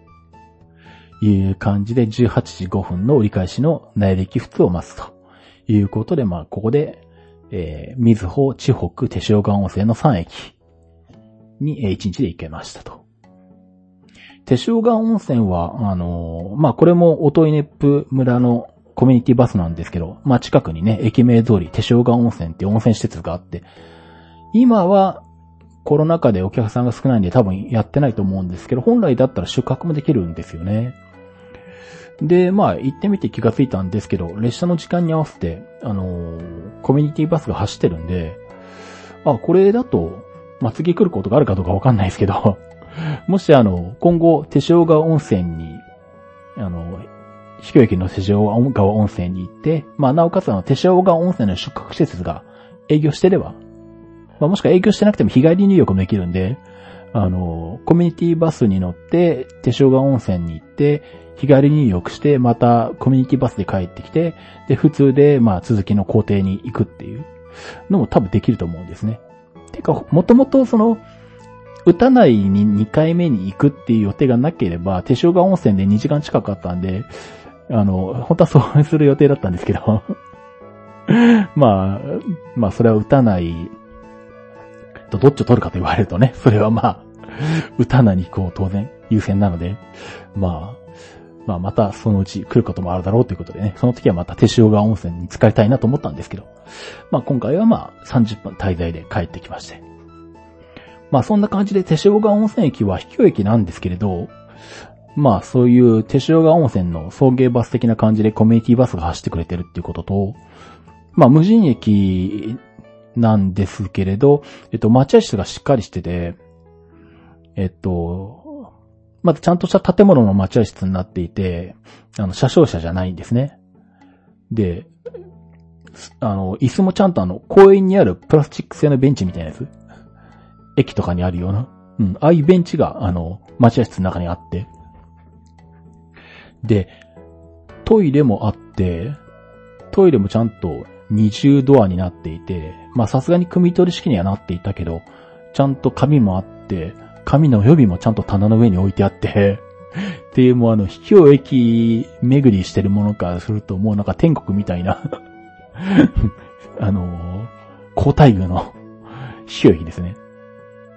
で、多分、あのパイプから見ると多分暖房もあるんじゃないかな多分暖房すると思います。冬になると。で、しかも6時になると自動的に照明がついて、あ、違うか。照明は自分でスイッチ入れたのか。うん。あの、照明もちゃんとついてるんで、夜になっても、あの、明るく過ごせる。で、ベンチの他になんか座敷、小上がりみたいな座敷になってるとこもちょっと3畳ぐらいですけどあって、まあそこでも座れる、休めるみたいな感じなので、まあ、手塩川温泉あの、壁境駅巡りで行く場合は、まあ、あそこで時間潰す形取ると、まあ、日帰り入浴するのもよし、駅で過ごすのもよし、寒くてもあそこだったらなんとなく寒さしのげそうな感じですね。うん、なんで、あの、いいところだなと思いますね。まあ、そんな感じで、手塩川温泉を18時5分発の名寄駅普通に乗ってきて、で、えー、名寄に19時着。で、この日の晩は旭川に泊まるので、えー、1時間半ある間に、えー、三つ星食堂で晩ご飯を食べ、えー、ホテルに預かった荷物を取りに行き、えー、20時32分発の、えー、特急ソーヤで旭川に向かいまして、1時間で旭川着と。で、旭川駅前の、えー、ホテルに泊まるという形になりまして。で、土曜日だったんで、この日はアップルンルンの収録があったのか。なんで、この時のアップルヌは旭川からお届けしてるという感じですね。で、えっ、ー、と、翌日19日日曜日。えー、まあ、ここまでで宗谷本線の秘境駅は全部行ったので、まあ、この後は、えー、東鹿越を目指しまして、えー、東鹿越っていうと、根室本線の秘境駅なんですけれど、えっと、もう何年前かな？何年か前の台風かなんかで、えー、っと、東鹿越と新徳の間が崩落していて、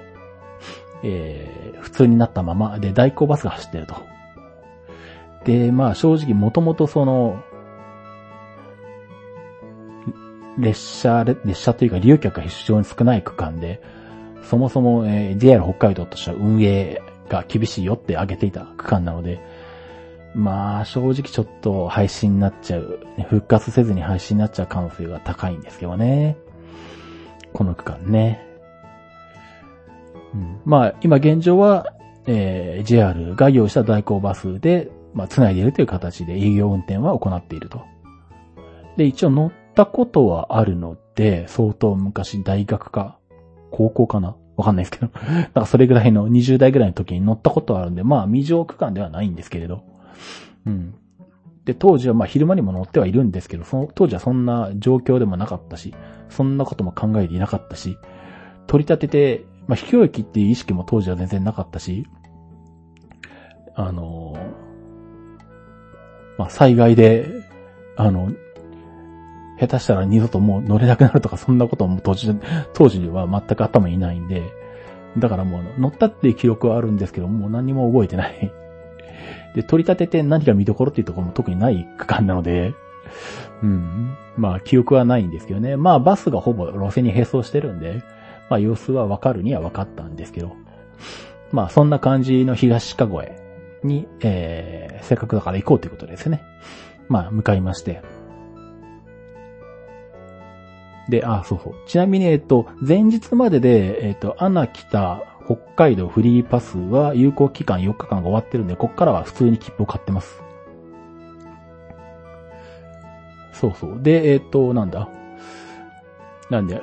旭川を出発して、富良野線で、富良野に出て、そこから根室本線で、えっと、大港バス区間を通り過ぎて、新徳まで行って、新徳から関商線で、南千歳まで行って、えー、で、そこから千歳までか。うん。翌日のホテルが千歳駅の近くのホテルなので、っていう乗車券をね、えー、旭川の窓口で買ったんですけど、まあでも出発するのが旭川11時33分で、まあ昼前、昼ちょっと前っていうことで、僕としてはちょっと早めの時間で、で、まあそんな時に緑の窓口で時間かかるのも嫌だったんで、えー、前の晩にね、旭川に着いたのが9時半ぐらいだったんで、まあ先に乗車券買っといてですね。で、それでまあ、えー、用意して、えー、その切符で乗るっていう形になりました。で、19日の日曜日、10えー、旭川11時33分発の富良野線、えー、富良野駅普通ですね。まあ、富良野線も以前乗ったことはあるんですけど、まあ、相当前ですし、うん。あんまり記憶にないので。で、まあ、当時とも当然様子が変わってるので、まあね、富良野線をちょうどうまく乗り通しできた感じですね。1時間ちょっとで富良野に着いて、で、ここで1時間半、1時間40分くらいか、あるので、まあ、ご飯食べたいな、みたいなところもあるんですけれど、いや、さすがにまあ、言っても富良野だし、日曜だし、昼だし、まあやってるだろうって思うじゃないですか。で、ネットで、まあ、いい感じの店を見つけ、まあやってるんじゃないかなと思って、行ってみたら、全くやってなくて向かいにあったもう一個の店は、やってたんですけど、そこ逆に人が並んでて、だからやっぱ、それなりにやっぱ日曜だし、フラノだから観光客はいて、空いてるお店、まあ評判のお店、ネットで有名な店にはみんなが行くんですよね。うん。だからまあそんな感じなんで、片方が閉まってるんで、当然もう片方に集中するっていうことで、並んでる状態でですね、うん、ちょっと待ってはいらんないし、お腹空いたしなと思って。で、まあネットで調べて、あんまり遠回りにならないところで、まあ、空いてそうなところを探していって、で、まあ行ったら、何屋さんなんだ？ネット上では一応ラーメン屋さんと紹介されてたけど、実際洋食的なスパゲッティとかなんかオムライス的なものもあるし、まあコーヒーとかもあるしみたいな。まあ地方にはよくありますけど、なんかいろんなものが混ざったような お店でね、しかもなんかあの、あの、おじいちゃんみたいな店主の方でね、うん。あの、商売気のない感じで、大丈夫かとかちょっと思ったけど まあ普通にあの、入って 普通にあの、出てきたもの食べて、まあ普通に美味しくてみたいな感じで。まあ本当はコーヒーも、コーヒーも飲みたかったんですけど、おじいちゃんどこ行ったかわかんなくってなんかすいませんって声かけたけど出てこないんで、まあいいかと思ってですね えと、スパゲッティかなんか食べたのかな？うん。だけど食べて、まあ帰ってきたんですけどね。うん。まあそんな感じで、まあご飯は食べれて、で、えー、フラの駅に戻ってきて、14時、えー、14時19分発、えー、東鹿越駅普通に乗りまして、東鹿越まで行くと。1時間弱。45分くらいか。で、ここで本来だったらすぐに代行バスが接続するんですけど、そうすると滞在時間がもう全然ないので、何もできないので、ここで1本待つと。いう形なので2時間半ぐらい時間を取りまして。まあ、無人駅で秘境駅なんですけど、もともと、石灰岩、石灰石が取れるのかな？なんか駅のホームに石灰石のでっかい、あの、塊みたいなのが置いてあって、石灰石とかって書いてあるんですけど、で、近くにもなんかこう、ね、あの、もともと、動いてたんじゃないかな、その石灰石のこう、プラント、プラントとは言わないのか、わかんないんですけど、よくあの、でかいパイプみたいなね、あの、せ、工場設備みたいなのがあって、そこからこう、削り出してきたやつを処理するんだろうな、みたいな施設が駅の近くにあったりとかして、みたいな感じなんで、もともとは、あの、多分貨物列車が止まってたと思うんですけど、ホームめっちゃくちゃ長くてまあ、伏線、伏線というかなんだ、上り下り、ホーム一本を挟んで上り下りあって、そのホームもめちゃめちゃ長くて。で、さらにまあ、えー、今扱われてない立地線もあって、昔は貨物で賑わってたんだろうなっていう感じなんで、駅としては結構でかい感じですよね。で、まあ、まあ、たまたままあそこまで、えっ、ー、と、災害のせいで、まあ、普通になったんで、まあ今、仮の終点っていうことで、東川が終点になってるんですけど、で、ここも見たら、えっとね、まあ、駅、駅沿い、駅沿いっていうか駅前に舗装された道路があって、で、その道路を挟んで、えっ、と、金山湖っていう湖みたいなのがあって、一応そこはレジャーできる感じなのかな。で、見たらバス停があってですね、これがね、謎なんですけど バス停見たらなんかもう、会社名がバス会社じゃないよね、みたいな、なんかの、普通の会社だよね、みたいな、謎の感じで、まあ、東川越はそもそもすぐに代行バス、すぐにっていうか、そのなんだ、代行バスに乗り換えるつもりがあったんで、近くのバス停とか検索しなかったで、まあ、全然、あるのに気がつかなかったのかもしれないんですけど、一応、金山町近辺と、この東川越のあたりを結んでいる、地元の工事、工事関係者向けとか、なのかな？まあでも地元の人も乗るのかもわかんないんですけど、なんか一応路線バスっぽいのがあって、で、見たらちゃんと時間通りにマイクロバスが通過していったんで、どうもバスは使えるみたいですね。なんでまあそれで新徳まで出れるとかいうわけでもないし、まあ金山とかあの辺ぐらいまでしか行けないんですけど、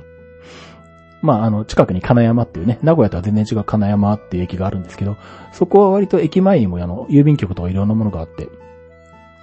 まあまあ人がいる集落みたいな感じなんですけど、まあ多分その金山町近辺の移動手段として走ってるコミュニティバス的なもの、ぽいものがありました。一応報告しときます。まあ東かごに行って、あの、列車以外で移動したい場合は、あの、調べたらひょっとしたら出てくるかもしれないですね。えー、まあそんな感じで、東シカゴへ2時間半いたんですけど、そしたら北キツネが来てですね しかも駅舎の中に行った時にたまたま、えっ、ー、と、外に来たんで、こっちはまあガラスを挟んで、建物の中にいるんで、向こうは外なので、まあ、匂いとかしないんだろうから気がつかないんで、結構近くまで来たんで、おーっと思って iPhone 取り出して動画撮ってですね。うん。で、なんかうろうろしてるんで、まあ僕はもともと実家にいる時は犬がいたんで、ああ、なんかこの感じは、あれだねってピンときたんですけど。うん。そしたら、えっと、案の定、えっと、トイレだったようで。しかもわざわざの駅舎と、えっと、ホームの間の通路の真ん中にうんこしていくみたいなね そこで初めて知ったんですけど、北ネのうんこって黒いんですね。その駅舎の、あの、道路側の出口にもなんか黒い動物の糞みたいなのがあって、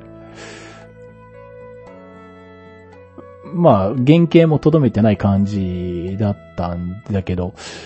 これは動物の糞なのかなとか思いつつ避けていたんですけど、ああ、こうやって北狐が来てするんだっていう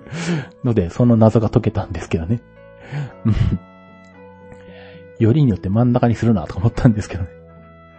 まあ、可愛いんでいいんですけど あちょ、あの、直接触れてはいないんで、ヒノコックスは大丈夫だと思いますまあそんな動画もそのうちね、あのー、時間があったら YouTube に載せたいなと思いますけれど。えー、そんな形で、あ、あと、えっ、と、東かごいはそんな感じで、駅舎も結構でかくて、もともとは、あのー、駅へもいたような設備もあり、トイレもちゃんと、えっ、と、駅舎の外側にですけど、ちゃんとドアのついたトイレがあったんで、まあ、えー、まあ、時間過ごすのにも、まあ、あの、そんなに心配しなくていいかなっていうところですね。で、2時間半待って、次の普通列車に乗り継ぐ、えー、ための、えー、代行バス。えー、これに乗りまして。えー、まあ、観光バスみたいな車体のバスですね。富良野観光とかなんかそんな感じのバスだったかな。富良野バスとかだったかな。うん。に委託されてるようで、えー、まあ観光バスっぽいやつに、まあ、代行バスって掲示されている状態でやってきて。で、まあ、えー、それに乗りまして、えー、新徳まで結構時間かかって1時間ぐらいかかるんですよね。うん。で、まあ途中の駅にも、まあ、えっ、ー、と、寄れるところは寄る感じで。で、えー、1時間弱乗って、まあ日が暮れてるんですけど、新徳に着きまして。で、さすがに新徳ぐらいだと、まあお店もやってたんで、で、8時前だったこともあり、新徳駅前で、えー、お店に入って晩ご飯も食べながら、えっ、ー、と、1時間ぐらいあったんで、えー、特急を待ちまして、えー、19時58分発の特急十勝10号で南千歳まで、関小線でスルッと移動し、えー、さらに、えー、隣の千歳までですね。ホテルは、ホテルは隣の千歳にあるので、えー、十勝10号は千歳止まらないんですね。うん。なので、えー、快速エアポートに一駅だけ乗り換えて、千歳に10時前に着いて。で、えー、ホテルまで歩いて、えっ、ー、と、頑張って10時半の、えっ、ー、と、トレンドウォッチの収録に間に合わせるみたいな 結構駆け足になりましたけど、一応間に合うみたいな感じですね。えー、千歳で泊まると。一応これで全工程というかね、北海道の工程は終了で、翌日は帰るだけになるんですけど、で、まあ、元々の予定は千歳駅まで歩いて戻って、で、そこから JR で、えー、新千歳空港まで行こうかなと思ってたんですけど、まあでも割と、ちょっと、駅から遠かったのもあるし、まあ荷物もあるし。で、朝9時とか、だったら送迎の無料バスがあるのかな、ホテルから。ホテルが空港までの無料送迎バス出してくれてるんですけど、さすがにちょっとそれだと時間が早すぎるので、なんかないかなと思って、まあ、やっぱりバス調べてみたら、まあ、近くに路線バスのバス停があって、まあ、えっ、ー、と、11時ちょっと前ぐらいにその子を出る、えー、空港方面行きのバスがあったんで、新千歳空港行きのバスがあったんで、千歳相互観光っていうバスか。路線バスっぽくない名前なんですけどね。うん、そういうバスで、まあ結構一日数数本しかないんで、まあね、ちょうどたまたまいい時間帯に会ってくれて助かったんですけど、まあ、そのバスで、えー、新千歳空港まで向かいまして。まあ、新千歳空港でかいので、えー、バス停の中に、バス停の中じゃないや、ターミナルの中にバス停が複数あるんですけど、で、まあ割となんだ。まあどうしても駅がね、鉄道があるんで、空港に来ても、空港で降りたり乗ったりとかしても全部鉄道で今まで済ましてしまってたので、バスとかで来たことがないんですよね。車とかでね。うん。なんで、えっと、ここのバス停で降りた方がいいのか、もう一個奥の次のバス停まで行った方が、あの、近いのかわかんないけど、うん、わかんないけど、とりあえず降りとくかと思って降りたら案の定一個早かったみたいで、そっからのターミナルまでちょっと歩くみたいなことになりまして。やっぱり外れかと思ったんですけどね。まあ時間あるしっかとかも言いながら。で、11時ぐらいに、えー、新千歳空港のターミナル、国内線ターミナルに着いて、で、12時発の、えー、中部国際空港行き、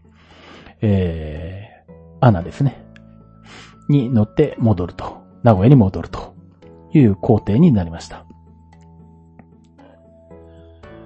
うーんと、まあそんな感じで、えっ、と、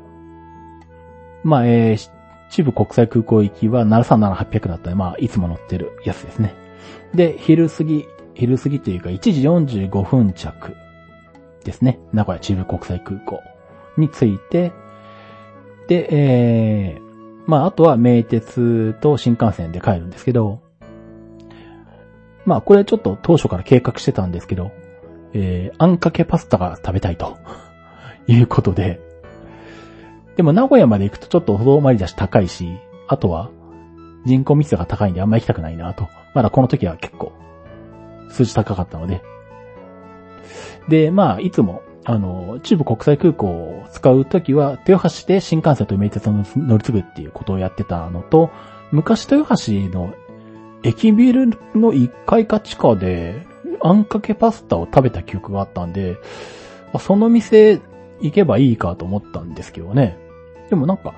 調べたらそれはでもなくなってたっぽくて、他の店に変わったのかな。でも、駅前のちょっと奥に入った歓楽街的なところに、なんか、豊橋の元祖あんかけパスタ屋さんみたいなのがあってですね。なんかどうもあんかけパスタは名古屋の発祥じゃないのかと、名古屋人の僕としては思っていたんですが、でも豊橋の人に言わせるとそうじゃないと。豊橋が発祥だということらしく、その発祥の、あの、元祖あんかけパスタ屋さんがありまして、チャオって言うんですけど。で、紛らわしいことに、あの、名古屋であの、チェーン店であんかけパスタで有名なのもチャオっていう名前で、で、こっちの豊橋も、えっと、チャオって名前なんで、同じ系列かなと思ったら、違う系列らしくて。うん、なんかあの、これはなんだろう。なんかもともとはあの、同じ、あの、系列だったけど、なんか大阪、大阪王将と王将みたいに分かれたのかなとかちょっと思ったりしたんですけどね。よくわかんないですけど。うん。まあ、えー、そんな感じだったんですけど、まあ、とりあえずその店を見つけて、まあそこまで行って、あんかけパスタ食べてきまして。うん。まあ、名古屋店、名古屋で展開してるチェーン店のチャオにだいぶ近い感じのメニュー構成とかなんですけど、お店の中自体はなんだろうな、本当に昭和の、うん、広々として、あの、派手な布の椅子があるみたいな、昭和の時代の建物だね、っていうか、店だねって感じのところなんで、まあ明らかにあの、名古屋でチェーン展開してるチャオとは違うよねっていうのがわかる作りの店でしたね。まあスパゲッティは美味しかったです。うん。まあ駅から歩いて5分ぐらいで行けるんで、ちょっと裏道の怪しい道通りますけれど、うん、あのー、時間があったら豊橋で降りて行くのもいいんじゃないかなと思いますね。で、まあそんな感じで1時間ぐらいのうちにあんかけパスタを食べて、で、豊橋から、えっ、ー、と、小玉に乗って静岡まで帰ってくるというのが今回の工程でしたね。これで、えっ、と、行ってきた秘境駅が、下沼、歌内、南幌延、えー、おさしま、手塩川温泉、初の、地北、水穂という感じで、これで宗谷本線で秘境駅は全駅行った形になります。えー、っとですね、長くなったんで、ちょっとここで一回終わりましょうかね。で、新たに判明した、えー、流山温泉か。ここに行かなきゃいけないわけですね。えー、出発が13日、10月13日の水曜日になっておりますので、えー、この後、えー、102回をすぐに配信しますが、その中でそのプランを紹介していきたいと思います。じゃあ、ということで、えー、お届けしました鉄道日読でした。それではまた。